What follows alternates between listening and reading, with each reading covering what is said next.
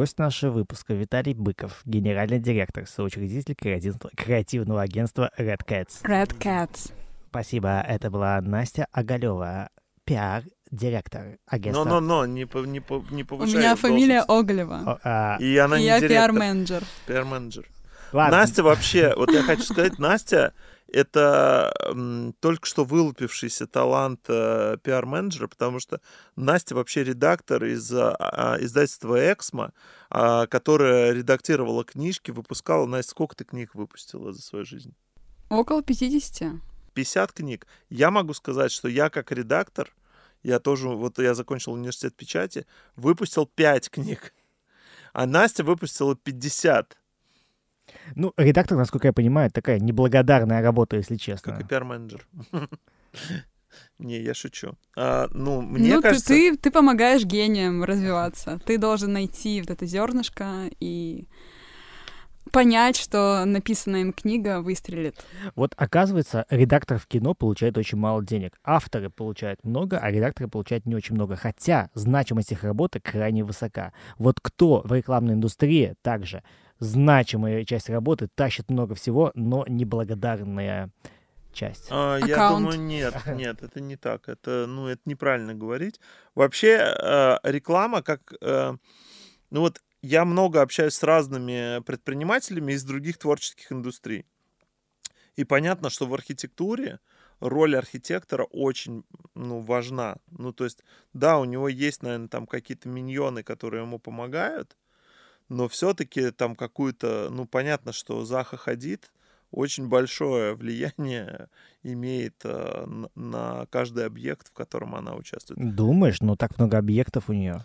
А, Мне нет, кажется, ну понятно, что бренд. вырабатывается стилистика у бюро, понятно, что Захи нет, но стилистика осталась, но, но все равно как бы Понимаешь, вот так же, как в брендинге, на самом деле арт-директор, ну, по сути, тащит весь проект. Понятно, что можно там э, брендбук, там может кто-то сверстать, это не, это, не, это не такая важная роль, но придумать сам брендинг, его как бы нарисовать, подобрать шрифты, объяснить, как это работает, это как бы, ну, там, 80% работы. Я не говорю, когда мы там сталкиваемся, там надо сделать, не знаю, миллиард, миллиард упаковок, там, не знаю, э, на, на кучу носителей их разнести, ну, это техническая работа. Я говорю про креативную работу, то есть вот надо создать новый бренд, придумать логотип, там, и, ну, и, и, и вот брендинг очень похож на архитектуру, то есть там велика роль вот этого творца.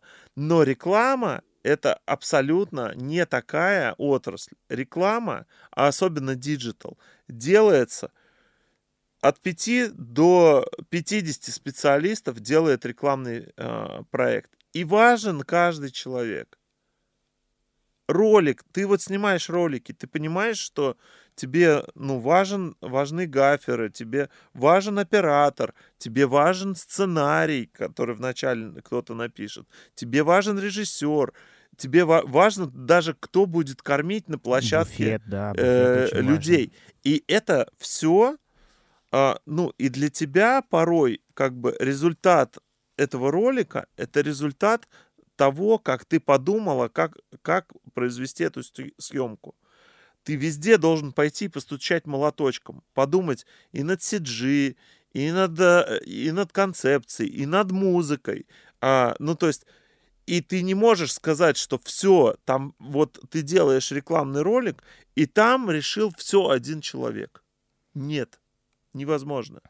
А, ну, если взять сайт, например, да, может быть, а, арт-директор придумал концепцию этого сайта, но а, если ты делаешь большой проект, если ты делаешь, например, ну вот, по крайней мере, мы раньше специализировались на промо-сайтах, это всегда был результат а, совместной работы. Вот у нас была небольшая компания, но любой промо-сайт, вот я как-то считал там, ну, все равно делает 10-15 человек, потому что так или иначе, ну, там притронутся программисты, там на- настройщики серверов, какие-то дизайнеры дополнительные, кто-то модель сделает, кто-то фотографию сделает, кто-то текст напишет. И есть, и есть продюсер, аккаунт, директор компании. И, вс- и все работают э, в слаженной такой команде. Короче, каждый важен. Вот Да. такая простая мысль, что ли, в итоге? Ну, э, нет, э, просто мысль такая, что в зависимости от творческого продукта, ну, скажем так, в зависимости от отрасли, важно, э, э, нужно понимать, что в каких-то отраслях, как в архитектуре или в брендинге, важен иногда один человек, ну, чаще, ну, в 80% случаев, скажем, важен один человек, то в такой комплексной работе, как рекламная кампания, креатив, важна команда. Не может мультфильм или фильм снять один э, режиссер. Невозможно. Ну, то есть, да, возможно, какой-то артхаус проект, все возможно, все, все может сделать один человек. Но мы с вами имеем сейчас дело с тем, что когда мы делаем творческий продукт, важна сложившаяся команда, как они друг с другом вместе сделают проект. Вот про команду. И есть следующий вопрос. Мы пошли по, моему- по моим вопросам. Наконец-то Поехали. в колею, да. А, вот смотри, а, 17 лет вы уже существуете, скорее всего, какая-то си- система у вас уже есть. Какие вещи, слава богу, ты уже не делаешь сам? Что ты можешь отдать другим? Или, но что ты любишь делать сам? Я вообще не люблю ничего делать. А, Я не знаю, но мне кажется, я не могу за себя говорить. Я вот э, хочу, чтобы Настя сказала, вот как ты, как ты думаешь, что я не могу отдать тебе, Настя? Что ты не можешь мне Да. доверить? Есть ли, были ли такие вещи, которые я тебе не доверял? А, как будто нет э, вообще ни одного прецедента, и это меня пугает. Э, так- такая полная свобода а, вот да, одновременно вселяет какую-то тревогу, но потом отпускает. М- нет, может- нет такого. Может быть, полная свобода от безответственности, поэтому нет да, контроля? да, абсолютно точно.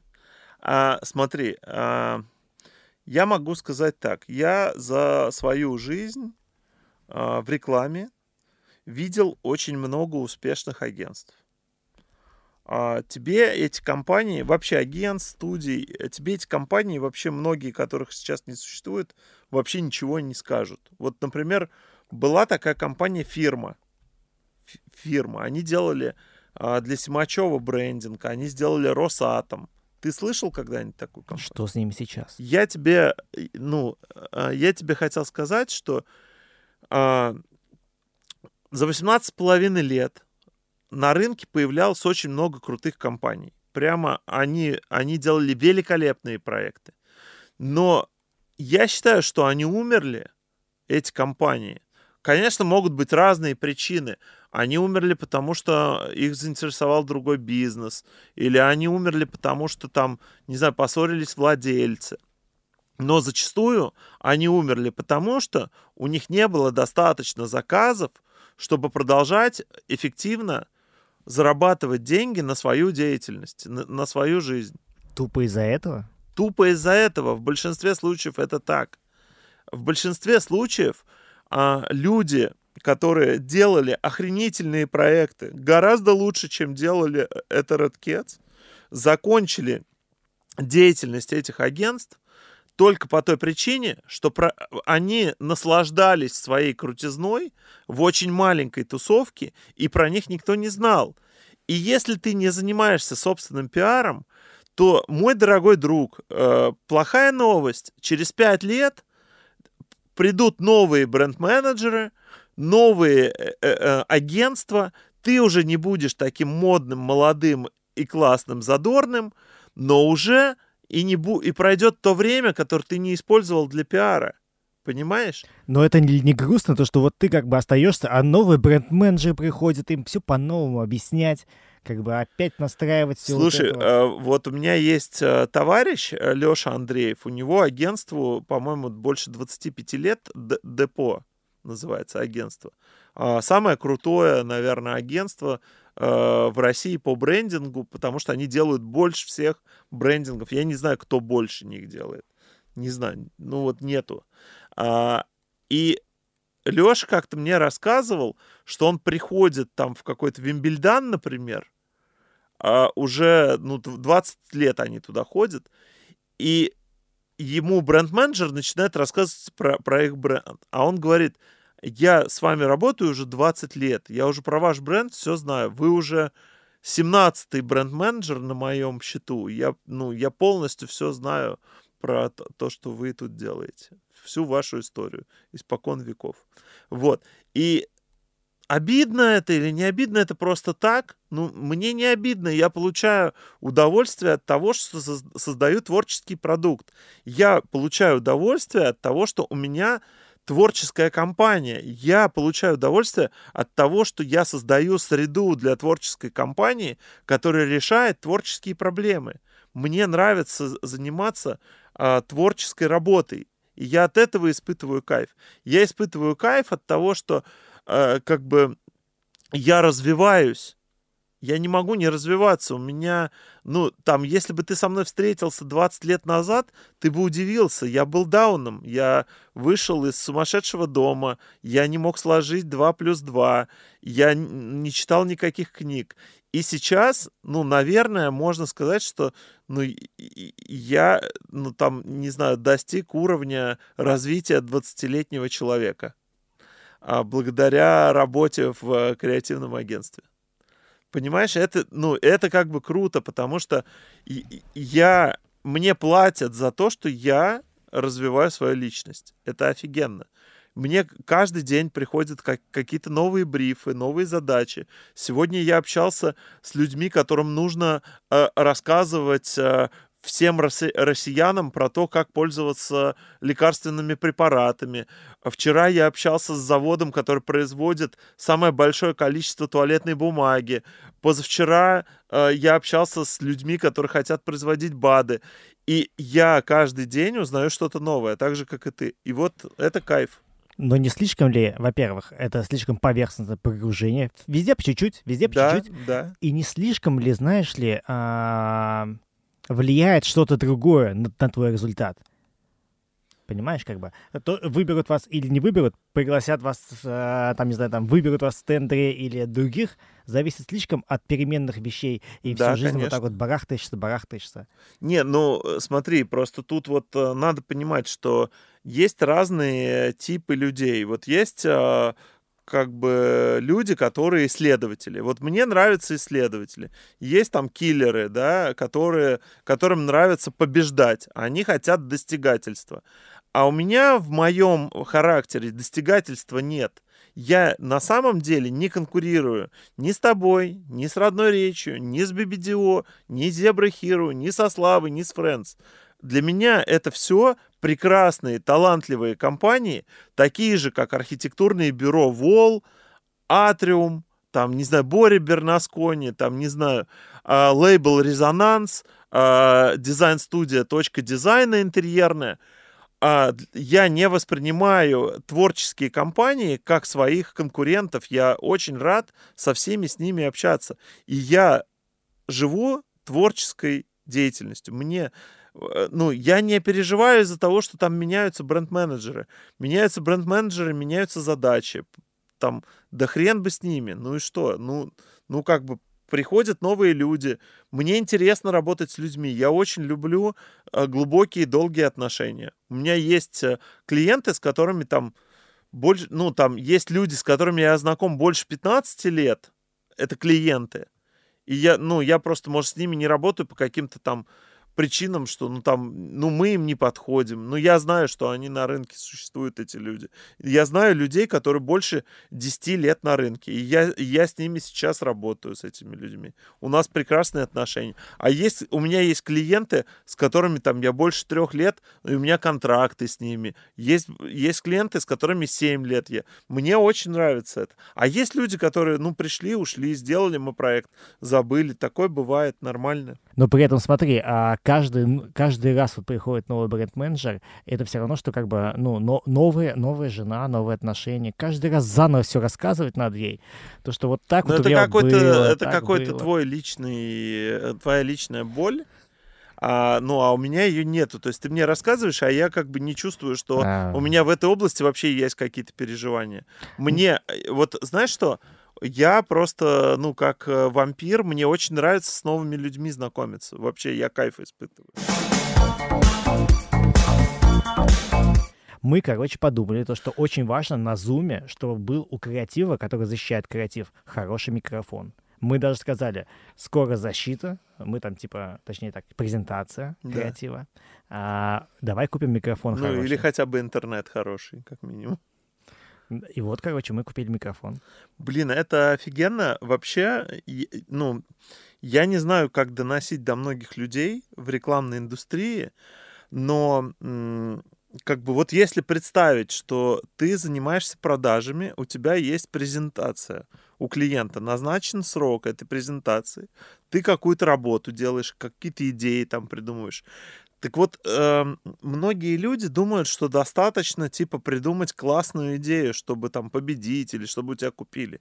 Но на самом деле, вот если взять за 100% а, всю презентацию, то из этого есть харизма выступающего, ну, то есть как он, как он рассказывает, насколько он воодушевлен, а, как он разговаривает, как, какой у него голос, там, не знаю, вот можно сказать, в общем, сам выступающий, там, как бы его э, умение презентовывать, его навыки какие-то, презентации именно, не, креативные навыки, а презентация. Второе, а, на самом деле немаловажное настроение слушателей, то есть они насколько... Очень они- обидный фактор. Обидно же. да, ну то есть ты, ты можешь не угадать. Ты пришел, ты типа попал в слот пятницы вечером. Всем уже они а, на- надоело за неделю слушать какие-то креативы. Хочется уже дослушать, уйти за выходные, забудется, что ты там презентовал, и просто там ты не выиграл этот тендер. Ну там в этих 100% есть то, как ты просто, там, не знаю, например, то, как ты сделал дизайн слайдов, то, какая у тебя была идея, то, насколько долго стратег разжо- разжевывал свою э, стратегию, там, 50 минут, и потом 10 минут оставил на креатив. Ну, то есть, Писали ли параллельно а, вот этому человеку, кто там а, со Да. стороны клиента? а, и, ну, там, и есть э, другие какие-то рациональные факторы, насколько ты в бриф попал, насколько ты вообще задачу понял. Ну, то есть, а, сама презентация — это множество разных факторов, которые нужно учитывать как мероприятие, как свадьбы. Ну, то есть ты организуешь свадьбу, тебе важно, кто тамада? Важно. Тебе важно, кто придет со стороны жениха и со стороны невесты? Важно. Тебе важно, какой у тебя, ну, как все оденутся, в каком месте будет, что, чем будут кормить, какие конкурсы будут. Ну, то есть тебе все важно. И, и э, презентация, любая презентация, питчинг, там, не знаю, стартапа, все вместе важно. У нас даже такой прикол есть недавно. А, так, у кого там шумит? Настя, ты шумишь? У нас даже такой прикол был недавно, я на зуме сделал. А, с нашей стороны, с, а, с нашей стороны деверь, сваха, а, это, ну, поняли, да, там, как там уж эти э, русские обозначения, кто с чьей Ты стороны? давай по-татарски, как ты принял. Ну, короче, двоюродный брат с нашей стороны. Прикольно, да? Да. Это на позапрошлом зуме так сделал. Вот сейчас на прошлом хотел, не успел. Это они у них так по подписи были такие. Да нет, просто типа там, ну, вот этот вечный А, это, формат. вы, это клиент не знал, это вы знали как будто. А, там мы были сами, так сказать, э, можно сказать, Клиентами. клиентом, да, поэтому мы могли себе позволить шутки. Ну, понятно. С нашей стороны на зуме аккаунт-менеджер, деверь. а, там- Слушай, я тебе могу сказать, что у нас самые успешные презентации были а, с факапами и неожиданностями. Ну, то есть я помню, что в один прекрасный момент Вася Лебедев приехал, по-моему, в Джонсон и Джонсон, ну, в какую-то компанию там на Крылатских холмах, там вот есть это гнездо офисов крупных компаний. А, и у него с собой, так как он переезжал из одной квартиры в другую, бы- была клетка с попугаем. И мы выиграли тендер, потому что он пришел с клеткой с попугаем, он эту, эту клетку там поставил, про это все пошутили. а, там, ну, то есть мы получили клиента только потому, ну, там, понятно, что Вася классно презентовался, он там что-то рассказал, мы что-то... При... Но мы получили клиента, потому что, ну, был э, какой-то разрыв шаблона, было, было что-то странное. Вот, и, ну, и на самом деле вот этот вот необычный, э, ну, как, какая-то необычный, э, какой-то необычный элемент в презентации, он может всегда презентовать. Вот, э, например, раньше было такое агентство, я не знаю, сейчас есть или нет, э, Q-маркетинг. Вот. А, а- а- IQ маркетинг, IQ маркетинг. Они причем там первые, по-моему, в России получили за рекламу канских львов а, в BTL. А, и а, Наташа, руководительница этого агентства, она всегда делала ивент из любой презентации. Она всегда чем-то угощала гостей. И мы, и мы знали, что вот если сейчас мы идем презентоваться, и там будет IQ-маркетинг, ну, стопудово там будет какое-то шоу у них на этой презентации, то она цыганку приведет, то всех шоколадом угостит, то еще что-то будет. Вот. А, так мы ездили, кстати, в этот, в Акбарсбанк, а, тоже она там всех угощала шоколадом. А, но вот, кстати, интересный фактор, который на самом деле во время продажи почти что никогда не обсуждается. Точнее так, с, с точки зрения продажи. Ведь зачастую это же как бы игра. Вот у тебя есть твоя там своя стратегия, но есть совершенно другая стратегия у клиента. Многим клиентам креатив нужен не для решения каких-то бизнес-задач, а для решения каких-то психологических задач.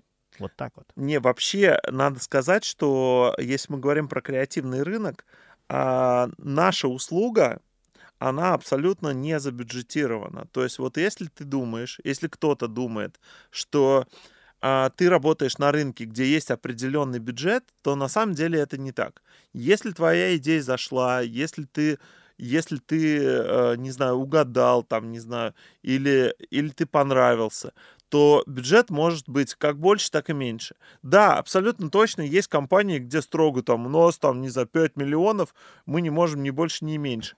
Но э, наша услуга креативная, она нигде не прописана как жесткое требование в течение года потратить на креатив сколько-то денег. Да, есть э, регламентные компании, но в принципе а, директор по маркетингу может сказать, так, у меня есть общий бюджет, мы понимаем, сколько мы должны потратить, но э, мы, мы на этот креатив хотим потратить чуть больше, заберем часть денег там, не знаю, из пиара, из медийки, еще откуда-то. Ну, то есть это, это на самом деле реально можно, поэтому если, если мы говорим про продажу креатива, то мы продаем а, как бы, а, несуществующий продукт, б, продукт, который, а, которым мы сами зарабатываем. То есть, грубо говоря, а, если ты приходишь в налогу, и налоговая спрашивает, как бы, чем вы занимаетесь, то ты можешь смело говорить, что ты сам себе зарабатываешь деньги в креативном агентстве, потому что если бы не существовало твоего агентства, может быть, и этого заказа, который ты выполняешь, не существовало бы. То есть вполне возможно, ну то есть ре, реально можно сказать так, что может ли обойтись маркетинг без креативного продукта? Может обойтись. А будет ли эффективно потрачен медийный бюджет? Не факт, что будет эффективно потрачен. Но, но и не факт, что креативный продукт потра- поможет его потратить эффективно. Не, конечно же, я сейчас говорю как, как бы крамольные вещи, и по идее э, там сторожилы рекламы, они говорят как, что если вы тратите деньги на креатив, то вы экономите деньги на медиа. Вам не нужно получать больше охваты, потому что креатив, там, не знаю, запоминается. Вам надо не три раза человеку его показать, а один, чтобы он запомнился. Или там не пять раз, а три. Э, чем лучше креатив, тем меньше денег вы тратите на медийку. Звучит как хорошая фраза, чтобы оправдать стоимость креатива. Конечно, абсолютно. Ну, то есть, э, но, но если говорить э, рационально, то от того, что мы делаем, мы как бы создаем не, не, некую, э, некий продукт экономической деятельности, который зависит от наших продаж. То есть креативщики, они э, зарабатывают реально деньги сами, потому что спрос на тот продукт, который мы продаем в креативе, если взять все агентства, все, все креативные агентства, э, он гораздо меньше, чем мы продаем. То есть мы реально эмоционально получаем э, за свой эмоционально убеждаем наших клиентов заплатить больше денег за креатив, чем те ожидали в начале или не бюджетировали его, или не знали, сколько стоит этот креатив. Прям все-все или есть прожженные, которые уже не, ну, знают? ну понятно, что есть э, ну, такие компании в коробочке, у которых э, столько-то денег на креатив, столько-то на медийку, э, ни рублем больше, ни рублем меньше. Ну, тако, такое есть. Но на самом деле э, там обычный креатив э, не супер как бы крутой. Ну, то есть я прям вот уверен, что если взять какого-нибудь директора по маркетингу компании S7, я уверен, что там нету прям жесткого а, какого-то ограничения по креативу или жесткого ограничения. Ну, ну, как бы есть примерный бюджет на маркетинг, в котором, внутри которого ты, наверное, можешь быть волен как что, что сделать, что поступить в зависимости от реалии экономики и рынка. А, и, ну, ты можешь бюджетироваться на квартал, например. Ты, ты можешь... Ну, то есть, вообще мы ушли же а, в рекламе от а, бюджетирования на год. Ну, то есть, давно никто не бюджетирует рекламу на годы, на год. Ну, то есть это раньше были ретейнеры. Ты приходишь в какой-нибудь BBDO, отдаешь там э, миллиард рублей, и тебе год делают креатив на этот миллиард рублей. Сейчас э, правит project-based. То есть все перешло в, в заказ проектов. Эти делают э, SMM, эти делают э, ролики, эти делают digital, э, и вот у тебя э, э, бюджет распылен на 10-15 агентств, если ты большая компания. Вот, кстати, у меня такая мысль, которая возникла до этого. Знаешь, знаешь что вы иногда прода- продаете? Вы продаете возможность поработать с Виталием Быковым. Вот так вот. Не, это Нет. полная херня. нет, я считаю, что... нет, нет, нет. Блин, Нет, я бы вообще это не хотел. Настя, ты бы хотел со мной поработать? нет, но все равно, вот как бы к вам приходит какая-то Не, это, компания. это, это, полный, это полный трэш, потому что это просто убивает компанию, любую креативную компанию, которая, э, ну, представляешь, все бы твои креативщики, менеджеры продавали бы возможность пора- поработать с тобой. Ты легенда, у тебя там 19 канских львов. Ну вот ты, блин, должен работать Ну, на это все проекты. факт. Это факт, то, что все равно люди приходят за тем, чтобы потом рассказать в кулуарах. Мы работали с Red Cats. Вот нам делали, а, ну, вот Red Cats нам делали проект. Есть такое, то, что вы продаете и это в том числе. Ну ты что думаешь, Настя? Ну, я думаю, конечно, это опасно. Это опасно, но это реалии, мне кажется. Ну, Виталик пытается от этого отойти. Во всех пиар-историях он просит э, не светить э, личность, а светить команду агентства Red Cats. Должно... э, нужно ставить компанию выше, чем э, SEO или кого, кого бы то ни было. Хорошо, переформулирую. Вы иногда продаете то, что с вами люди поработали. Понимаете, вот эту эмоцию вы продаете. Сделали, допустим, вы, ну, не знаю, а, есть такое? Не, смотри, э, наверное, ты правильно говоришь, но просто мы продаем не меня, а креативного директора или команду. Ну, то есть э, я не занимаюсь креативом и никогда не занимался, не придумал ни одной идеи в своей жизни. И, ну, как бы это и есть э, неправильное представление, конкретно в моем случае, что ко мне приходят мои друзья и хотят, чтобы я участвовал в разработке креатива, а я его не придумываю. Я sales, я занимаюсь продажами, я занимаюсь пиаром, но я не занимаюсь брейнштормом и придумыванием идей. Я- А, я- а где вообще? Ну, ладно, да, а, я на самом деле знаю, я знаю, но расскажу вкратце нашим зрителям, кто не знает.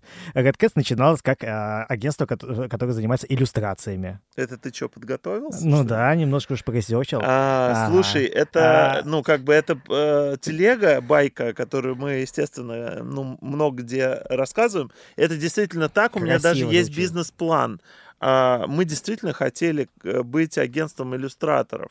Мы думали, что иллюстраторов можно продавать по 5000 долларов. Но это оказалось не так. Иллюстраторы стоят 150. Как стоили 20 лет назад, так и сейчас стоят.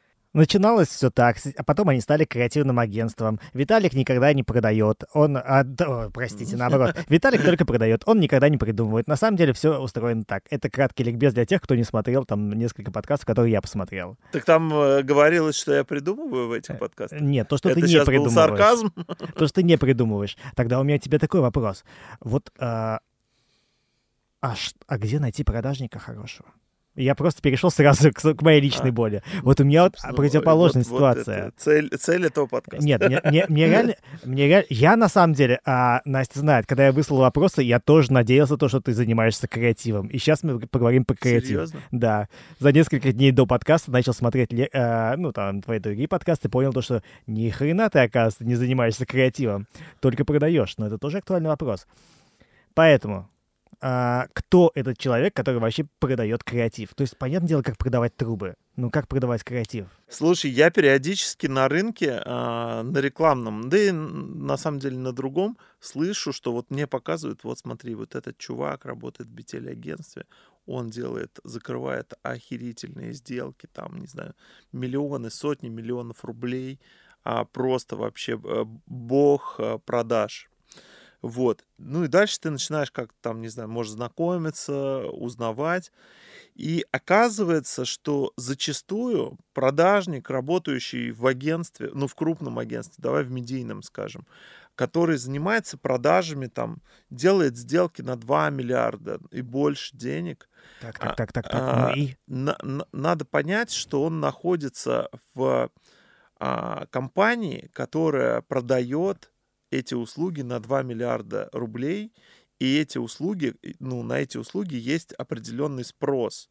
И так или иначе, если ты уже находишься, ну, то есть, грубо говоря, если ты находишься в, на, в продажах на металлопрокатном заводе, то, скорее всего, ты будешь продавать металлопрокат. Если ты находишься в продажах в медийном агентстве, которое продает сделки по 2 миллиарда, то, скорее всего, у тебя будут закрываться сделки по 2 миллиарда. Понятное дело, что нужен опыт, экспертиза и так далее, и так далее. Но а, вопрос, как найти такого продажника, который будет тебе вдруг неожиданно продавать, вот ты сидишь, у тебя агентство, ты зарабатываешь, не знаю, 15 миллионов рублей в год. Вот у тебя креативное агентство в городе Сыктывкар, например. Ты, э, ты э, там работаешь, что-то делаешь, какие-то буклеты, не знаю, печатаешь, может быть, ты digital какой-то делаешь, может, SMM, еще что-то. И ты такой думаешь, блин, мне нужен продажник, который увеличит мой оборот в пять раз. Хорошая мысль, да. Да, очень хорошая, здравая мысль, но, к сожалению, а, не, не бывает а, такой ситуации, когда вдруг неожиданно ты из, из э, одного оборота вдруг в пять раз увеличился. Это либо к тебе пришел в Сыктывкаре РЖД неожиданно и просто да- дал один контракт на пять раз больше, либо там, не знаю, это какая-то коррупционная случайная сделка, которая не повторится через год. Надо понимать, что да, это тебе повезло, здорово, что вдруг в твое агентство пришли люди, заказали тебе намного денег работы, но это не системная история. Если вдруг тебе так повезло, и ты э, знаешь, что в позапрошлом году ты зарабатывал 15 миллионов, в, в прошлом ты зарабатывал 15, а в этом ты заработал 50, то тебе надо понять, что это случайность или это системная твоя работа. И, скорее всего, это не будет работа какого-то продажника. Поэтому а, нужно дать себе честный ответ, что никакой продажник, кроме владельца компании, внешний продажник, не способен вам принести системно вдруг э, x2 денег. Невозможно. Вы не сможете это ни по производству сделать, ни по, э, там, не знаю, вашему менталитету. Да, поэтому я предлагаю дру- другой подход по поводу продаж. Я всем своим знакомым говорю, что продажи это не одна экспертиза, это не... Вот мы с тобой говорили про презентацию. Ну, то есть круто, когда в презентации участвует несколько человек. Да, есть, наверное, один креативный директор, который, ну, молодец, может быть, он гений, талант, он у тебя классно выступил, не знаю, может быть, это ты сам, ты все рассказал, ты молодец, но завтра тебя сбила машина. Или завтра тебя перекупили в другое агентство. Там, ну, и все. И дальше агентство не может продавать так, как делает этот человек. Поэтому, если ты предприниматель и создаешь агентство, и ты хочешь, чтобы это агентство существовало всегда, то тебе нужно построить некую систему. И вот эту систему нужно построить везде. Она строится и в продажах тоже. То есть мы продажи э, декомпозируем. В продажах есть некое выявление, ну, по, не знаю, например, поиск клиента. То есть нам нужно сделать холодные, а, холодные обращения. Да, это... И вы тоже делаете? Я тоже делаю, да. Хотя, я нахожу... казалось бы, должны все приходить и хотеть сами. Очередь ну, должна выстраиваться. Подожди, мы же находимся на рынке. На рынке есть э, агентство «Громкие рыбы». И, ну, и все, наверное, хотят и туда, и сюда, и там, и в «Зебра Хиру», и во «Фрэнс», и «Славу». Ну, нет же такого, что все хотят только там Red Cats или только там родную речь или еще кого-то. Ну, у всех есть свои какие-то э, плюсы, минусы. Ну, то есть мы находимся на очень э, конкурентном рынке. И э, есть вообще такая такая штука, как а, а мне хочется поработать с какими-то молодыми дерзкими ребятами, и которые очень дешевые. Они как Red Cats будут ломить там 5 цен. Вот, ну то есть, а, ну нету такого, что весь рынок хочет поработать с Виталием Быковым. Нету угу. такого. Но есть там, не знаю, наверное, какой-нибудь один сумасшедший человек, который хочет со мной поработать. Это, ну, я его приветствую, я буду его любить, но, но это довольно странное, это довольно стра- странное желание. А, если ты хочешь сделать ну, какой-то креатив, какую-то рекламу или какой-то, ну, проект творческий, который мы делаем. Потому что мы делаем брендинг, мы делаем ивенты, вот. И, ну, это странное желание как бы сделать не ивент, а, а поработать с Виталием. Или с Настей Оголевой, например, поработать. Вот, ну, почему у нас, кстати, мало вот кто знает, вот кто будет слушать твой подкаст, я, кстати, очень рекомендую поработать с Настей офигенно вообще. Вот э, обращайтесь, обращайтесь к нам за пиаром вашего агентства. Да, Настя очень хорошая. Я вот. ей говорил уже сегодня комплименты. Ну, по, да, по крайней мере, как минимум, она хорошо выглядит для тебя. Ну, обид... Ты еще не знаешь, как она как профессионал работает. Наверное, обидно, да? Вот такие хорошие люди приходят, а за 17 лет они все поменялись уже, а? И хорошие приходят, уходят, приходят, уходят. Не понял сейчас он про что говорит. Ну, я не знаю. Про я... твою работу. Да. Про людей, которых ты увольняешь, а, набираешь. Вот эти вот люди, которые в канаве да. погибли э, от голода и... Да, да, да. Очень много людей прошло через Red Cats, больше 500 человек. И все, к сожалению, все люди, которые у нас поработали, к сожалению, а, умерли в безвестности. То есть надо не уходить, а продолжать оставаться с вами? А невозможно. Ну, то есть э, мы постоянно обновляем штат, а у каждого человека есть срок годности, и, ну, и мы э, все время а, кого-то отпускаем. Но на самом деле, на самом деле, это, это очень болезненный вопрос, болезненный, там, потому, потому что а, очень тяжело расставаться с людьми, особенно с которыми ты много лет вместе работаешь. Там иногда а, у нас люди работают по 10 лет в Red Cats. Вот, очень тяжело расставаться, это практически невозможно, это всегда больно, а, но есть, а, а, ну, если посмотреть а, правде в глаза, реально все люди, которые поработали в Red Cats, очень хорошо трудоустраиваются, очень хорошо. И я могу сказать про стажеров даже. Вот на примере, ну, казалось бы, там приходит человек, ему 18-19 лет, он из института, не знаю, 22, 24, э, неважно. Все ребята, которые у нас работают там 3-4 месяца и помогают нам что-то делать, после этого входят в рынок как в масло.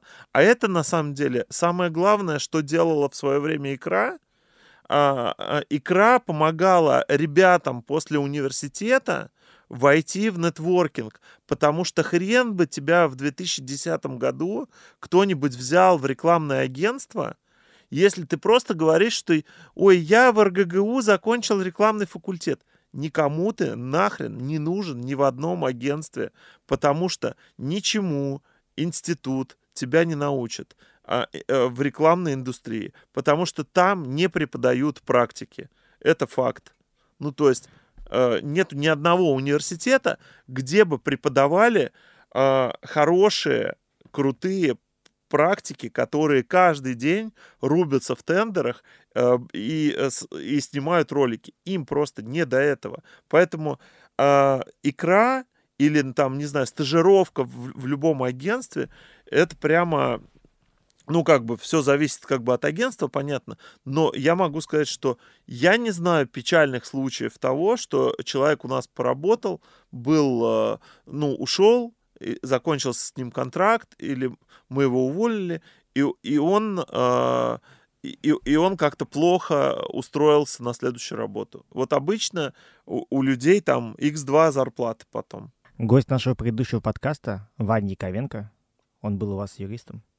Ваня из-за границы продакшн. Да, да, да. А я, кстати, считаю, что он зря сменил свою работу, э, и, ну, и мы э, до сих пор ждем его обратно в качестве юриста. У нас открыта вакансия. Мне кажется, что уже как бы прошел долгий срок, мне кажется, лет, ну, 8, как он попробовал быть продакшеном, и очевидно, что мало что получается, я думаю, что надо возвращаться в юридическую работу. Ваня, мы ждем тебя обратно. Сколько, сколько денег вы тратите на пиар? Вот так вот. А, все равно, то есть, как бы, есть же деньги, которые, как бы, вы тратите, там, инвестируя Нет, в мы, свою известность. Настя, это неправда. Мы очень много денег. Мы в прошлом году, я думаю, что вбухали миллионов пять в пиар. Так много? Ну, это не очень много. А легко отследить, окупается или нет? А, абсолютно невозможно. А, а, смотри, ну, мы с Настей работаем с какими-то проблемами в пиаре. Ну, то есть для меня пиар — это и участие в фестивалях, например. Ну, то есть то, что мы тратим деньги на фестивали, мы бюджетируем в течение года, это тоже пиар. Мы мы в прошлом году нанимали пиар-агентство. Мы работали с Рассвет э, Digital, и мы платили им деньги. Вот, и, ну, то есть в, в общей сумме мы потратили достаточно много. Я еще не беру фестиваль, который мы делаем, потому что мы делаем фестиваль, и это не пиар-проект, это мы считаем, что это наш коммерческий проект.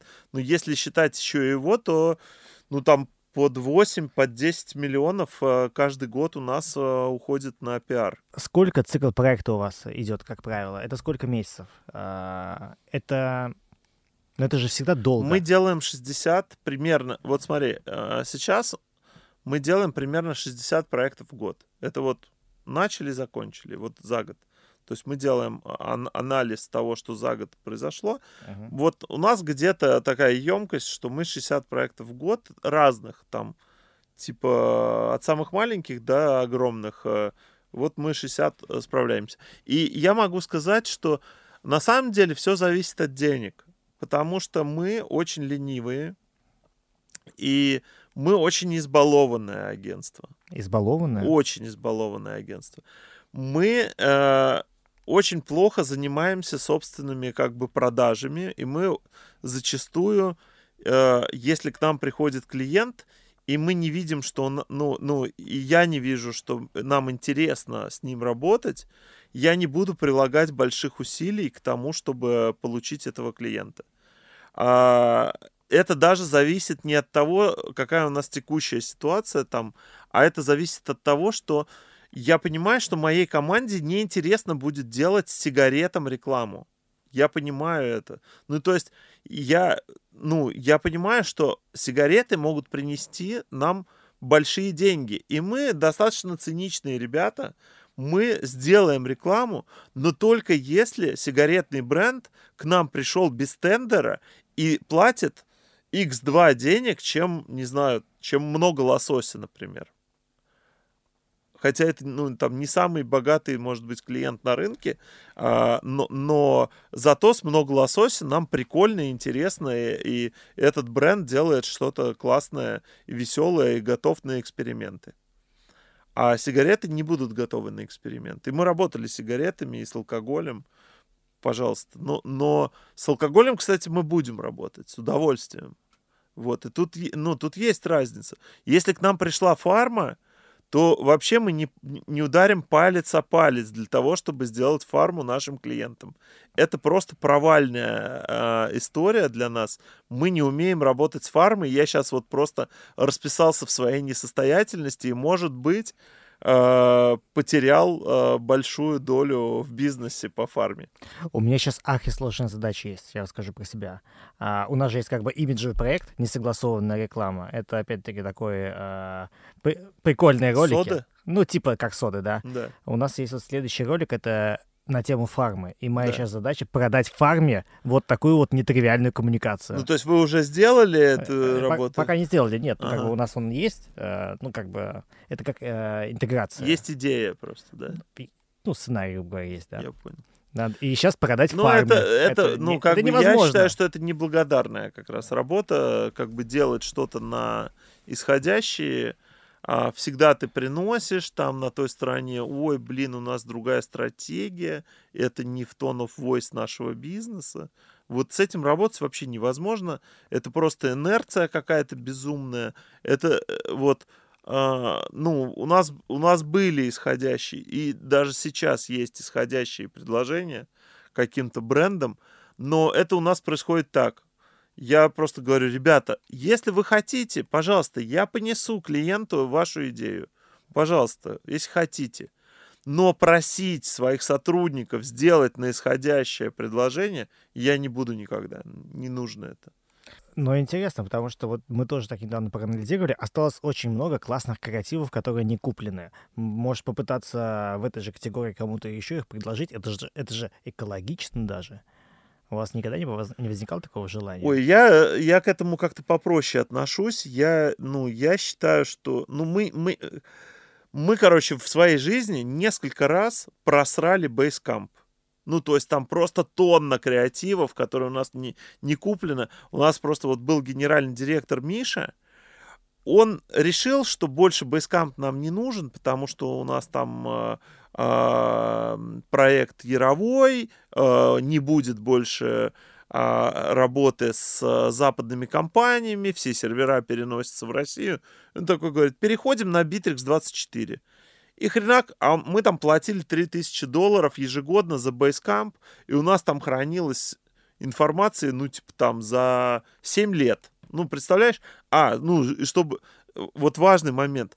Ну, типа, агентство Red а, в самые а, мощные годы делала 100 презентаций клиентам по тендерам в год.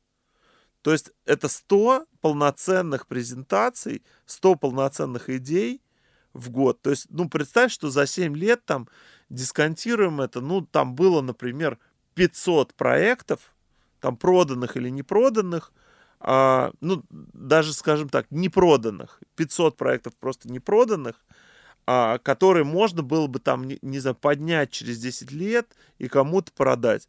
Но я э, считаю, что это все тухляк. Нужно как бы работать с тем брифом, который к тебе приходит, в, в контексте того, мира, в котором мы существуем, и вот те проекты, которые, знаешь, которые можно вытащить из 2012 года и продать в 2023, это, ну, не, не супер круто. Это, это какие-то, может быть, есть идеи. Я знаю, что многие копирайтеры там придумывают идеи, которые лелеют их, и когда-нибудь думают, что продадут каким-то клиентам, о которых они мечтают, какому-нибудь там пресловутому Nike. Вот есть такие истории, но, но я, я не думаю, что э, так нужно вот так нужно любить свои идеи, нужно, нужно наоборот развивать себя так, что ты можешь придумывать новые и новые идеи. Нужно быть талантливым. Вот что нужно в себе развивать. Не, не архивариусом своим идеям быть, а быть талантливым и придумывать новые идеи. Ну, у тебя, ты- у тебя какая позиция? Креативный директор или SEO? Сложный вопрос. Вообще, опять-таки, я люблю заниматься креативом, но я вынужден продавать. Ну, и тебя, и тебя что мучает? Креатив или продажи? Продажи я бы не хотел продавать. Не хотел бы продавать. Но это, я понимаю, то, что это мой крест. Не, это на самом деле это крест э, любого владельца компании, это твой долг, ты эт- этим должен заниматься. Просто если тебе этим не хочется заниматься, то э, не нужно себя насиловать, нужно э, делать в продажах э, ту часть, которая как бы тебе нравится. То есть приходить на встречу, презентовывать идею, заражать этой идеей и как бы победителем уходить. Вот. А, ну, как бы всю остальную часть продаж, как бы ведение сделки, доведение договор, до договора нужно кому-то передать. И вот мы простроим мостик с твоим первым вопросом, где найти sales а. Вот я тебе говорил о том, что sales на самом деле это декомпозированная история, где ты можешь взять, например, поиск холодных, э, встречу и разделить на двух разных людей. Разных людей. И построить некий конвейер. То есть представь, что твои продажи это просто конвейер, выдели их в агентстве и пропиши себе некий, некую, некую, некую последовательность работ, которую раздай разным людям. Не, не должен один человек и находить клиентов, и встречаться с ними, и, и делать коммерческое предложение, и доводить до договора, а потом еще и вести. Это абсолютно разные роли. Но ты при этом а, только встречаешься. Я просто знаю то, что ты как бы говорил в предыдущих подкастах у кого-то, то, что ты очень много встречаешься с кем-то. Это твоя функция. Ну, Но... на самом деле, э, я вот, э, я очень не люблю делать КП. Меня это просто бесит. И я очень не люблю заниматься проектами. Прям вот меня, э, э, как это любят сейчас в соцсетях писать, у меня физическая боль от того, что я веду какой-то проект. А про КП, почему тебе это не нравится? Разве нет в этом какого-то такого азарта, когда ты берешь и слушай, меняешь циферку в смете? Слушай, вот у меня был азарт в 2005 году, когда я там типа приходил к большому автомобильному дилеру, и мне 25 лет, и я продаю э, 5 лендингов, тогда даже слова такого не было лендинги, ну просто одностраничные сайты за 25 тысяч долларов. Или я прихожу в компанию Sony и продаю проект за 100 тысяч долларов. Вот, вот здесь авантюризм есть. Как бы как сделать э, смету таким образом, чтобы, ну и продать эту смету. Но как бы сейчас а, мы живем в мире, когда, ой, а, они могли бы вы сократить свою смету на, там, там смета, не знаю, на 3 миллиона рублей на 100 тысяч рублей. Ну, как бы, и вот, и вот эти вот микро, как бы, издержки, вот это вот э, постоянная, постоянная, э, как бы, работа на то, чтобы э, заработать микромаржу, заложить ее где-то вот на этом проекте, на этом, вот здесь вот чуть-чуть добавить, вот здесь учесть менеджерские, вот мне сейчас не нравится. Мне не нравится, что я не могу прийти к клиенту и сказать, наша идея стоит 5 миллионов рублей. Вот я хочу так, чтобы, ну, нам платили за идею, и это была одна цифра, и я не объяснял, там, что вот э, здесь 15 часов у нас работал арт-директор, здесь 250 часов дизайнер. Вот, э, вот эта вся канитель, она меня подбешивает. Мне ну, нравится работать с авантюрными людьми, которые хотят сделать что-то крутое, они, ну, готовы за это крутое заплатить, и я вот... Э, э, и отчасти вот это, как бы, вот эта романтика, она из рекламы ушла в какой-то момент. А когда ушла? Но я думаю, что со стартапами и с перформансом. Как только появился перформанс, он э, гнида убил вообще всю романтику в рекламе. Потому что все маркетологи начали считать какие-то KPI, AR, возврат инвестиций, вот это вот, э, вся вот эта херо, херомантия, которую они начали считать, она убила всю романтику в профессии. И я понимаю, что сейчас э, какой-нибудь там директор по маркетингу скажет, да и шли бы вы нахер со своим креативом, там я лучше куплю медийки и получу лидов, и на эти лиды продам своего там сахара, или, не знаю, квартиры, или еще что-нибудь. Вот, ну, но раньше, как бы, ну, вот если говорить про Mad Men, да, сериал, вот, там была романтика. Там, там э, или там «Сладкий ноябрь» фильм смотрел, где Киану Ривз продает сосискам там э, креатив. Вот это, вот это была э, романтическая история про то, как продается креатив. А сейчас все вешается в граммах.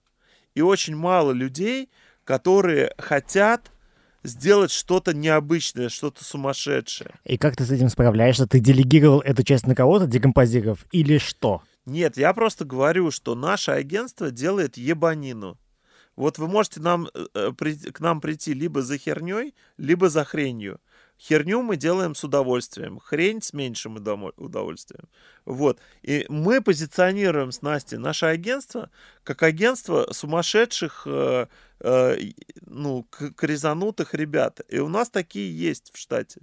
Ну и это позиционирование вашего бренда, оно Да. как бы продает? Да, но к нам приводит э, людей, которые говорят, мы хотим что-то нестандартное. Вот мы знаем, что вы можете сделать что-то нестандартное.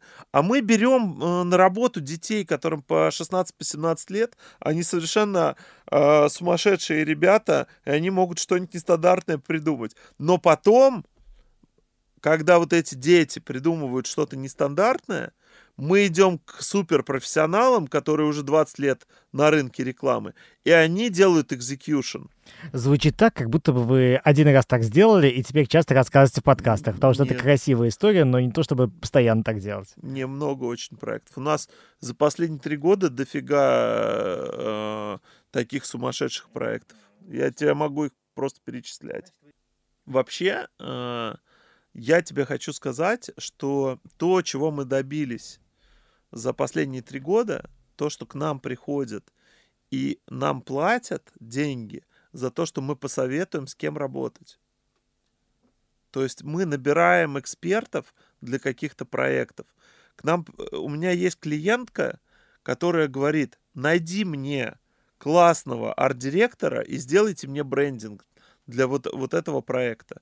Она не просит у меня, сделайте мне брендинг внутри Red Cats. Она говорит, найдите, пожалуйста, мне офигенного арт-директора, с которым вы вместе сделаете в коллаборации классный проект. И это офигенное достижение агентства, что нас не воспринимают как команду за- закрытую, в которой есть определенные люди, Петя, Вася, Коля, которые могут делать что-то классное. Нас воспринимают как людей, которые, могут, которые знают, как устроен рынок, которые могут сделать интерьер, которые могут сделать... э, а, там, не знаю, акселератор, которые могут сделать ивент на 100 тысяч человек, которые могут сделать сумасшедший сайт, э, где непонятно будет, где кнопки, а где, э, там, не знаю, тексты. Вот, вот, э, вот этого мы добиваемся. И вот это как бы наше ДНК. Оно всегда у нас таким было. Но нет ли в этом а, того, то, что упускаешь какую-то вы- выгоду для бизнеса? То есть, грубо говоря, может быть, все-таки выгоднее привести был клиента в Red Cats, чем нежели быть посредником между, ну, грубо говоря, А это клиент Red Cats. Почему? Ну, мы идем к самому крутому арт-директору, там, не знаю, э, не знаю, Лондона, например. Мы спрашиваем у него, сколько будут стоить твои услуги, он нам говорит свою цену. Мы, ну, помимо этого, есть наша команда, есть наши арт-директора, наши креативщики, наши аккаунты, которые ведут этот проект, и мы работаем с этим талантливым э, лондонским арт-директором. То есть мы немножко говорили про медику и креатив. А, не знаю, там, есть ли такое то, что насколько тебе важно, где размещаются твои идеи, ваши идеи, и насколько то или иное больше зажигает тебя. То есть, грубо говоря, ты знаешь, о, сейчас тендер на ТВ-ролик, мне нравится такое. Хм, сейчас что-то такое небольшое, надо сделать что-то там для тактиковки, непонятно что. Ну ладно, тоже попробуем. Слушай, а у меня ответ есть такой. К сожалению, к моему большому сожалению, почему-то а, видео считается ну, царем рекламы. Ну, то есть Так и есть. то, что если ты делаешь э, видеоролик, неважно там для телека или для интернета, для твоего портфолио это работает в разы лучше, чем, э, не знаю, наружная реклама, например. Ну, то есть мы делаем наружную рекламу. Да, она клевая, там, не знаю, красивая, но а, сделать э, да- даже если мы сделаем супер классную, креативную, э, зубодробительную э, наружную рекламу, средний, среднестатистический ролик ее победит в пиаре. в про- просматриваемости, в упоминаемости. Ну, то есть сделать мемную наружную рекламу можно постараться, конечно, это вообще супер было бы. Но, но это касается вообще даже не носителя, а как бы, ну, идеи скорее, да, мы про идею говорим. Но вообще есть, э, конечно, вес носителя. Э, видеоролик как формат э, заходит людям проще, больше, больше просмотров, больше Э, эффективности. Э, люди любят истории, люди лю- любят, люди любят просто сидеть и ничего не делать. А, понимаешь, а если мы сделаем охренительный интерактивный сайт, это ж надо на него зайти, это надо лазить, это надо какие-то предпринимать усилия. И есть много веб-студий, которые делают офигенный интерактивный опыт. Классный. Но продакшн, там, не знаю, среднестатистический какой-нибудь продакшн взять, э, «Громкие рыбы», например. А, какой-нибудь, да, Да, ну, какой-то, да, взять там из Казани, например. Вот, и э, он победит любую интерактивную студию с их невероятными, классными, а, очуменными, э, классно запрограммированными сайтами. А может быть, всех нас победит ТикТок? ТикТок. А, ну, это, ну, это, ну, как бы, да, ты прав, конечно. А, блогеры, блогеры, конечно же, вот если мы боремся за внимание, то блогеры, конечно же, победят. Ну, то есть, как этот э, э, монтажер Зак, да, Зак, есть, по-моему, его Темно, зовут. Темнокожий, э, который радиаторы продает? Нет, нет. А, Зак, монтажер, ну, автоэффектчик, скажем так. Да, да который, ну, дел... ну, то есть, или, или Мистер Бист, да, например, ну, который миллион, миллиарды просмотров роликов. Ну, то есть, понятно, но, но, но это не совсем, но это не про рекламу, это мы говорим другой жанр, ну, то есть, давай сравнивать блогеров с театром, там, хрен знает. Ну, я вот э, для себя за последний год сходил то ли на 4, на 4 спектакля больше, чем за все предыдущие 20 лет. Да, а я охренеть как люблю ходить э, в театр. Да, и я удивлен тому, что э, в Москве сколько? 400 театров, 400 театров. Да, все билеты распроданы. Да ну нафиг. 400? Не, нафиг, не верю. Ты знаешь, что ну, у нас, по-моему, театров больше, чем кинотеатров? Не, да, да не может быть. Ну, ну, ты, даже чисто с точки зрения... Ты сейчас как бы, это меня стебешь? Нет, на самом деле, не, это верю. факт. В Москве театров больше, чем кинотеатров. Не знаю. Чего не знаю? Ну, мы что, детские кружки, что ли, тоже берем? Я не верю. Я не верю. Блин, ну это, это просто факт, просто прими его. Не, смотри, количество залов кинотеатральных может быть сравнимо, mm-hmm. но театров да блин, ну это просто гуглится, Настя. На, на гугле сколько театров в Москве. Но при этом, вот что интересно, а, вот завтра там на фестивале «Серебряный Меркурий», там есть деловая программа, а, туда позвали Константина Богомолова. Он как бы худрук театра Набронный. Набронный. Да, да, да. И у него там будет какая-то дискуссия на тему того, что пиар э, и театры и все прочее. Так вот, я думаю, зрителей театров настолько мало, то что ну, медиавес настолько незначительные. Но почему-то люди любят тратить деньги э, спонсорские в то, чтобы поддерживать театры. MR Group, крупный застройщик, они поддерживают театр на Бронной. И насколько для их бренда значимо это. Это скорее благотворительность и такая необходимая, так сказать, ну, дань отдать. Ладно, отдаем дань искусству. Ну, давайте так. А, во-первых, MR Group — это мой клиент, я с ними работаю, и я знаю точно, почему это происходит. Так. Вот. Расскажешь э, секреты? Или... Ну, директор по маркетингу 7 раз в неделю ходит э, в театры. Вот, во-первых. Во-вторых... Вот какие как раз факторы. А мы думали, да, Нет, презентация. ну, надо понимать следующее, что э, театры посещают люди очень небедные. Ну, И вот, очень мало. Так это, это люди, которые способны купить квартиру за 20 и за 80 миллионов рублей. Понимаешь?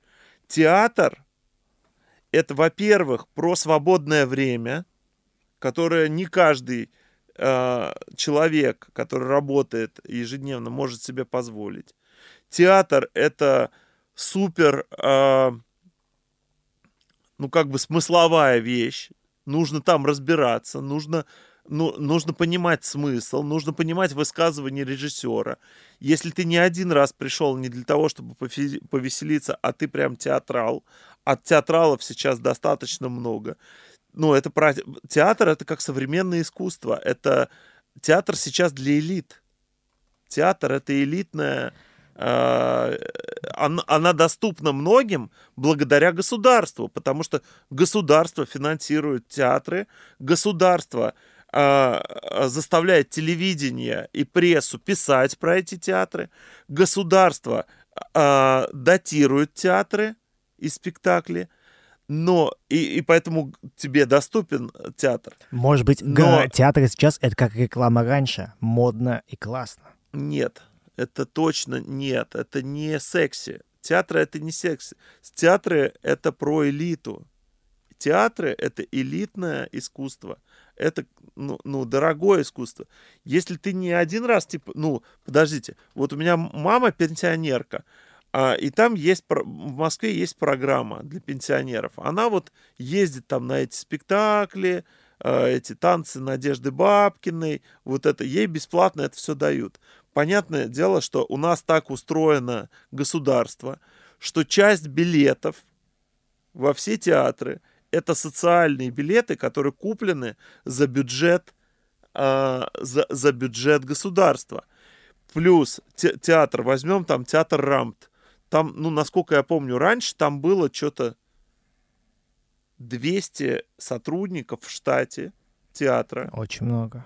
Да, это очень много которым платят зарплату, и задача художественного руководителя распределить роли так, чтобы всем хватило зарплаты, потому что зарплата выплачивается от того, в скольких спектаклях ты участвуешь. И нельзя там одному дать там два часа, условно говоря, в квартал, другому 50. Вот. И, э, и театрам еще датируются деньги. Ну, там, они не платят за недвижимость, а им, им датируются деньги в зависимости от того, сколько они билетов продают. А, это, конечно же, это, это, конечно же, с огромной поддержкой государства делается. Но если мы говорим с тобой, там, не знаю, про какой-нибудь спектакль «Мастера Маргарита» в Театре наций, ты туда хрен возьмешь билеты.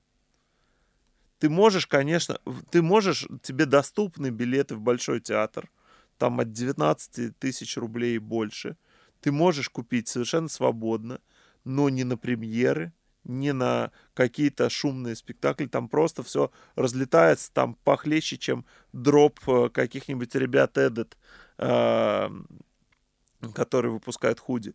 Вот, э, поэтому мы, ну, понятно, почему мэр групп идет в театры. Там их аудитория. Это все понятно, очевидно такая большая проблема, на самом деле.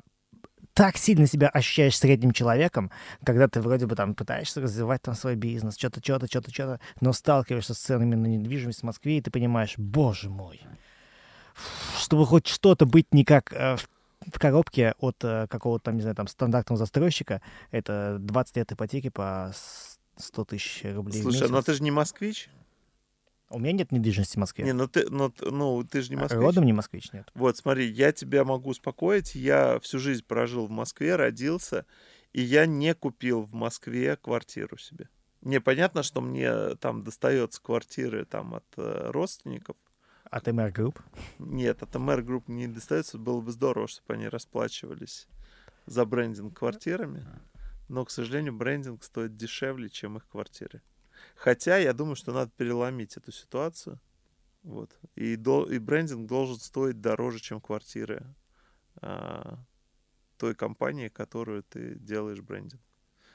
Ну, то есть надо просто ввести такую цену, что они спрашивают, сколько у вас стоит брендинг, чтобы все брендинговые агентства сказали, брендинг вашего жилого комплекса стоит одну стоимость самой дешевой квартиры в вашем жилом комплексе. Настя, у тебя есть квартира в Москве? Нет. Но я к этому стремлюсь. Ну вот смотри, Тимур подумывает над покупкой недвижимости. У Тимура нет времени на отношения. У меня даже нет времени, чтобы выбрать квартиру. Но нет. это вопрос приоритетов. А, нет, но я согласен. Но все равно есть определенное количество часов в день. Вот у меня каждый вечер примерно такая проблема. А, 23 часа, я думаю, Фух, день закончился так, что я успел сделать, что я не успел сделать, и ты смотришь кучу вещей, что я не успел сделать. Не успел позаниматься спортом, не успел там вовремя это сделать, не успел там то-то, а еще было бы хорошо вот там вот такие вот агентские дела поделать, а еще хорошо бы заняться и творческим проектом, и про кино подумать. Столько всего не успеваешь, конечно. А ты это как-то вспоминаешь или у тебя записано? Но вообще у меня как бы есть чек-лист, который я там проверяю, так, что сегодня было. Типа там э, несколько пунктов, которые должны быть в дне. И всегда что-то не успеваешь. То есть ты каждое утро создаешь этот чек-лист, а вечером смотришь, получилось или Не, нет? у меня просто есть как бы... Каждый день у меня есть там типа... Ты А, занимался ну, то есть английским есть- языком? а, я типа, понял. Ты Ну, то есть есть спортом? э, некие вещи, которые обязательно каждый день делать. Очень хорошо бы делалось, но никогда не, за- не закрывается полностью. Я понял. Ну, смотри, у тебя есть как бы э, в чек-листе английский и спорт. Это значит, что все-таки ты иногда занимаешься английским и спортом. Да. Вот, но, ну, как бы, ну, ты неплохо справляешься, у тебя есть такая задача, ты для себя ее ставишь. Что твои daily рутин, так сказать? Что ты каждый день... а, во сколько ты просыпаешься, во сколько ты начинаешь работать, когда у тебя самое продуктивное время, и что ты стараешься делать, а что не делать? Ты, заним- ты, ты играешь в шахматы, вот кто не, кто не видел, кто не был сегодня на этой записи подкаста, а, ты, ты играешь в шахматы просто каждую секунду свободную. А, ну, я, Настя, я играю в шахматы? В прошлый раз я отправила Виталика в подкаст в Белом Кубе, и ведущая Даша спросила, Настя, ну как Виталик расслабляется? Он постоянно работает. Как? Что он делает? Он пьет? Не пьет. Он, он кричит на вас? Не кричит. Ну как? Что он делает? Спорт? Я говорю, ну, бывает, но... И он ей сказал, что играет в шахматы. Да. Ну, это смешно. На самом деле в шахматы я играю с прошлого года, с января. Всего лишь что. И а, мне нравятся шахматы, но у меня очень слабый там прогресс. И я бы, ну, не сказал, что... Ну, то есть я бы не хотел бы, чтобы формировался образ меня как, блин, какого-то гроссмейстера. Нет, я очень... У меня очень плохой рейтинг э, в Личес. Я играю в шахматы. А, я могу абсолютно точно сказать, что шахматы мне помогли за последний год справиться с огромным количеством стресса. Я когда в конце прошлого года посмотрел, сколько я играл в шахматы, ну, типа, у меня там получилось, что, типа, если взять весь год, то там около месяца я играл только в шахматы. Чистыми. То есть, как Но бы- там, э, там просто нету точной цифры, я не знаю, может быть, я не разобрался, но, но там типа было, э, ну, то есть представь, что там каждый вечер а, в течение года я приходил домой, э, ну, а ты понимаешь, какая у нас это повестка в течение года нервная, и я примерно каждый вечер где-то там, не знаю, с э, 10 вечера до 12, а иногда до часа играл в шахматы. Ну, то есть у меня вот эти вот э, ам, игры, они занимают где-то 15-20 минут. Одна игра в шахматы. Вот. И, ну, то есть я играл несколько партий, но я скажу так, что если бы я для себя в прошлом году не открыл шахматы, то я бы, наверное, сейчас был бы гораздо сидее и менее веселым человеком. Вот серьезно. Мне вот пока мои друзья дум скроллили, я играл в шахматы. Это супер успо- успокаивает, это концентрирует твое внимание. И я не знаю, почему мне это так долго... Вообще, я очень быстро перескакиваю с каких-то интересов, но э, я могу сказать, что вот шахматы, по крайней мере, полтора года я играю с удовольствием. Но это нормально, это стильно. Это не то, что... Знаете, каждый вечер я играю в Counter-Strike. Это не так-то прикольно. Шахматы хотя бы стильно. Ну, как, как- создает какой-то такой а, приятный флер. Помогает продавать даже, я так скажу. Ты задал вопрос daily рутин, Да. если тебе интересно. Да. На самом деле я, ну, я делаю то же самое, что и ты. Ну, то есть у меня есть э, список дел. У меня есть вот программа To Do от Microsoft. Раньше она называлась Wanderlist. Очень хорошая. Мне нравится создавать некие списки, но я понимаю, что я не могу каждый день создавать списки, и у меня есть как бы, скажем так, не то, что я каждый день должен сделать, а я типа раз в две недели пишу себе список, а чем мне вообще нужно заняться, какие мне надо закрыть э, дела. Там нету в этих списках спорта, изучения языка, потому что спорт и изучение языка у меня в календаре. То есть это прям несдвигаемые штуки. То есть у меня есть э, а, там три раза, два раза в неделю тренировки спортивные. Почему? Ну, я плаванием сейчас занимаюсь. М. Ну, вот это уже тоже, это уже где-то два года я плаваю, и вот, больше ничего я, ну, ни- больше никакого спорта у меня нету. Я, ну, я еще езжу на мотоцикле, но это не особо спорт, я просто по городу езжу. Вот Ну, ты сказал про мотоцикл, это даже так неудивительно, даже так подходит тебе мотоцикл. Я бы Спасибо. легко бы тебя мог увидеть на мотоцикле. Ну так, э, Ну, мне... моих фантазиях. Ну, ну, как бы, это, ну, наверное, это немножечко спорт, потому что это какие-то, какое-то физическое... Все-таки, ну, ты, ты что-то делаешь физически, ну, типа на вес это никак не сказывается, на весе это не сказывается. Вот, поэтому, а, ну, и типа у меня есть э, занятия языком, э, есть... э, где, где языком, вот давай так, чтобы... я прям в школу хожу Прям каждую школу. неделю, два часа я занимаюсь языком. Это вот там, типа, я вот уже на протяжении, ну, 13 лет так или иначе изучаю язык какой-нибудь. Никакой не выучил пока, но продолжаю что-то изучать. Вот. И, ну, и мне это на самом деле самые доступные способы, ну, что-то сделать вот в daily рутин. Э, У меня есть какие-то обязанности по дому, мои бытовые. Например, там отвезти дочку в школу. Вот, когда она ходит в школу, я ее отвожу в школу. Каждый день. Ну, сейчас каникулы, сейчас не отвожу. Каждый день, да, кроме субботы и воскресенья, я отвожу дочку в школу. Это, это, мой, это моя приятная обязанность, скажем так. Я раньше думал, что это геморрой, но оказалось, что это время, когда я могу побыть с дочкой. Вот, это прикольно. Долго до школы ехать? Ну, минут 20-30 ехать, мы там вместе каждый день, это какая-то процедура, то есть, ну, то есть мы вместе находимся где-то полтора часа в день, потому что пока она там встанет, умоется, оденется, поест, мы соберемся, я ее отвезу, там и пойду на работу. Вот. А, а после этого ты где-то завтракаешь? Берешь кофе? А, Мы завтракаем вместе, а, потому что, ну, я вообще, а, вообще очень здорово иметь детей, потому что мне очень нравится, ну, раньше нравилось есть кашу, когда дети были совсем маленькие, но мне нравится есть с утра. Я каждый день встаю в 7 утра, ну, вот если мне там не лень, вот сейчас каникулы начались, я могу встать в 9. Но вообще я встаю в 7 утра каждый день по будильнику, а, я очень люблю вставать рано, мне, мне прям кайфово. Я отвожу дочку, э, например, в школу. Дальше я могу... У меня может быть какой-то завтрак с моим другом. У меня есть друг, который с утра периодически мне говорит, типа, давай позавтракаем. И мы там 2-3 раза в неделю вместе завтракаем. Офигеть, это очень много.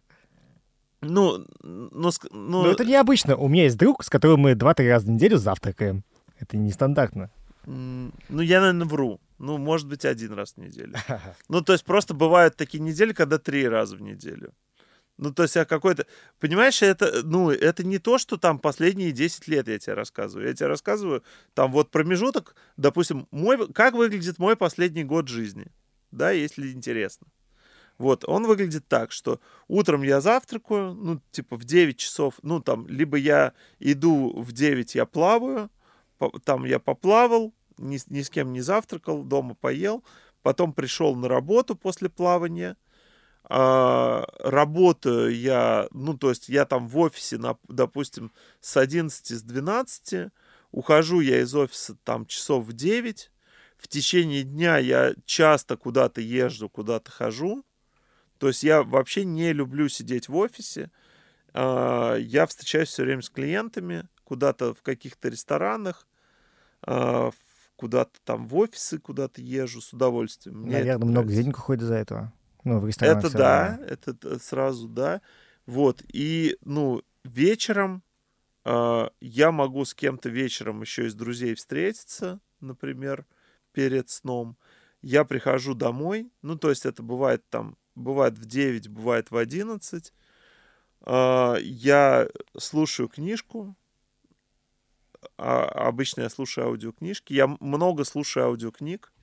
А, и, ну, в основном я, ну, их слушаю перед сном. И э, есть книжки, под которые я засыпаю, а есть книжки, которые интересно послушать. А, ну еще я могу там, когда я, иногда я хожу на плавание, иногда я хожу на э, эллипс, и там тоже слушаю книжки. Вот. И вот у меня есть два момента в жизни, когда я могу послушать книги. Это либо перед сном, либо на эллипсе. Все остальное время у меня очень динамичное. Вот. И так выглядит мой каждый день. Вот. Выходные я провожу с семьей. В выходные не работаешь, как правило. У меня нету такого закона, я могу поработать, если есть дела, но проблема в том, что другие люди не работают. И еще они меня чморят за то, что я им начинаю звонить, что-то спрашивать. Там вот э, у нас Паша, исполнительный директор, Паш Череванин, он очень бесится, если я ему в субботу начинаю звонить, у меня какие-то идеи появляются. А меня вообще очень сложно оставлять на выходных одного, потому что у меня сразу какие-то бизнес-идеи, проекты появляются в голове. И, ну, я начинаю всем звонить, обсуждать эти идеи. Вот мои сотрудники не любят, когда я по выходным с ними обсуждаю работу. Это проблема. Это, ну, мне это не нравится. Меня не бесит. Я вообще, вот я Насте говорил, я, я вообще не понимаю, кто слушает подкаст. Это, Ты ну, чё, ну реально, вообще мне слушают, кажется, вообще мне, слушают. да, да, ты можешь себя убеждать. Я думаю, что это вот, знаешь, есть люди, которые ходят в театр, а есть другие люди странные, которые слушают подкасты. И это вот, мо- может быть, это, кстати, одна и та же аудитория. Они типа утром слушают подкасты, а вечером идут в театр. А, ну, не знаю. Нет, нет, слушают, слушают на самом деле. Ну, Оказывается, сколько? слушают. Сколько? Давай так. Вот Точно. в России 150 миллионов человек. Сколько слушает подкаст? В Москве 200 театров. Наш подкаст слушает очень мало людей. 200? Немного. Но я вот недавно был на одной вечеринке, и мне там подошли два человека и сказали, о, такой классный подкаст у вас, я слушаю его. То есть как бы люди из А рекламы. ты как правило. спросил, про какой они подкаст? Ну, в общем, короче, у нас же раньше было два подкаста. А как они тебя узнали? Вечеринка подкастерная. А, они тебя узнали по голосу. О, мы слышали ваш голос. Это вы делаете вот этот подкаст. А как твой подкаст называется вообще? Вокруг смета. Вокруг смета? Вокруг смета. То есть про продажи был подкаст сейчас. А, короче, у нас раньше был диптих подкастов. Вокруг смета и тоска объявлений. Тоска объявлений. Супер вообще. Настя. Игра слов. Да. Настя, понимаешь, вот это вот рекламная игра слов. У нас, кстати, Саше был Калугину бы креативный, у нас был креативный директор, который запрещал в э, рекламе игру слов. Да, Да. он бы точно бы не смог бы работать на проектах Озон. А у них же только игра слов. А мы озоны делали как раз. Сейчас будут вопросы, вот знаешь, такой немножко в разнобой. А, у меня был философский блок. У Да. тебя как вообще менялся взгляд на жизнь за все это время в, в рекламе? Ну, хороший вопрос. Блин, я думаю, что меня меняет, э, меня меняет не работа. Конечно, она развивает, но меня меняют отношения с людьми, меня меняют там мои какие-то состояния, ну там типа э, вот даже ну там у меня очень потрясающая жена, например, и она меня очень сильно меняет. Она мне что-то рассказывает, что-то мне новое показывает, открывает для меня там что-то из религии, что-то из, э, из э, культуры. И, а, ну, и у меня вот жена лучше меня гораздо. И а, я как бы все время как будто бы тянусь до уровня моей жены. И вот э, а это постоянное развитие. У него нету как бы рывков, стадий. Оно как бы все время, я чувствую, что я расту над собой. С- Ну ладно, хорошо. А сейчас какая серия, какой сезон идет сери- сериала э, Red Cats? д- 43-й. 43-й, реально? Да, да. Ну нет, а се- сериал Red Cats? А ты имеешь в виду э, команды? Нет, быть? не команда, именно тебя. Если Не, ты главный слушай, у герой. нас, у нас, я могу сказать, на самом деле это очень простой вопрос. А, вот я думаю, что в Red Cats раз, два, три, четыре, пять, шесть. Вот сейчас шестое, ре, сейчас шестая реинкарнация Red Cats. М. А, ну, то есть, то философия, команда, а, мироощущение, то, что мы делаем, это, ну, как бы, можно сказать, это шесть разных компаний было. А кто вот тот человек, от которого началась новая эп- эпоха? Эпоха после... Не, ну понятно, что я, я, ну, у меня есть два партнера, Вася и Женя, они не работают в Red Cats сейчас, уже там Вася с 14 года, Женя с 16 но и по- получается, что сейчас только э, как бы рыба гниет с головы от меня. Ну, то есть, понятное дело, что а, я задаю как, какую-то идеологию в агентстве. Это, ну, как бы, а, это, ну, к бабке не ходи. Но мой, мой, как бы, стиль, мое кунг-фу а, в Red Cats, это давать возможности и свободы творческим людям создавать компанию. Моя задача — создавать атмосферу, некий плацдарм, идеологическую какую-то историю. А они, а они уже создают эту ко- компанию. То есть у тебя есть партнеры, которые как бы в доле, но не принимают операционное участие. Да. Почему ты не предложил выкупить? Это слишком дорого, слишком дорогая компания у вас? А зачем мне, мне нравится, что они у меня? Зачем? Зачем мне платить деньги за их доли? Не, М. мне, от- мне в двадцатом году, когда пандемия была, Женя позвонил и сказал, я тебе дарю свою долю. А ты? А я сказал, пошел ты нахуй. Вот так и сказал. Оставь себе, я сказал, это говно. А, сейчас шестой, э, шестая реинкарнация. Третья о чем была? Третья реинкарнация Red Keds. Слушай, она всегда связана с э, неким рынком, ну, то есть э, и с некой конъюнктурой рынка. Третья реинкарнация Red Keds — это был бум диджитала. Было много диджитала, у нас было очень много клиентов, у нас было одновременно Infinity, Unilever, Panasonic, а, там, не знаю, ну просто я там те 20 транснациональных марок назову, там, а, Mars, там, не знаю, кто-то, ну там просто до хрена было клиентов. Ну что вы делали в диджитале? Да, да, все мы делали. Мы делали там караоке для чая Lipton в онлайне. Мы делали битель-проект. У нас дл- Pernod Ricard э, ехали люди автостопом из Москвы в Кубу. Автостопом из Москвы в Кубу люди ехали. А, это все было в диджитал. М- Мы, ну, как бы мы были законодателями вообще СММа. То есть, по сути, мы придумали СММ в России.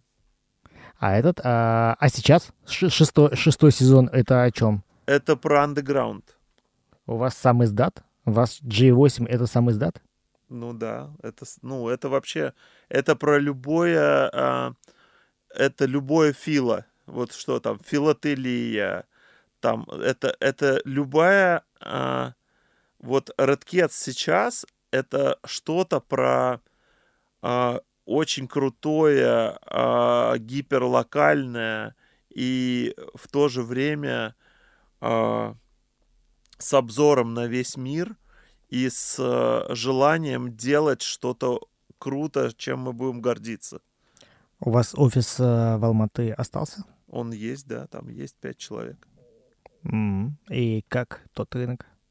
А, Ну, казахский, э, казахстанский, да, правильно, наверное, говорить. а, Мгм. Это, ну, для меня это очень плохой рынок. Ну, то есть это очень дешевый рынок, это, а, это очень высококонкурентный рынок. а, И там а, практически вот что-то сделать очень сложно. Я на самом деле больше верю, и я вот говорю своим партнерам в Казахстане, что это дол- должен быть прокси, а, прокси рынок. То есть там ты можешь...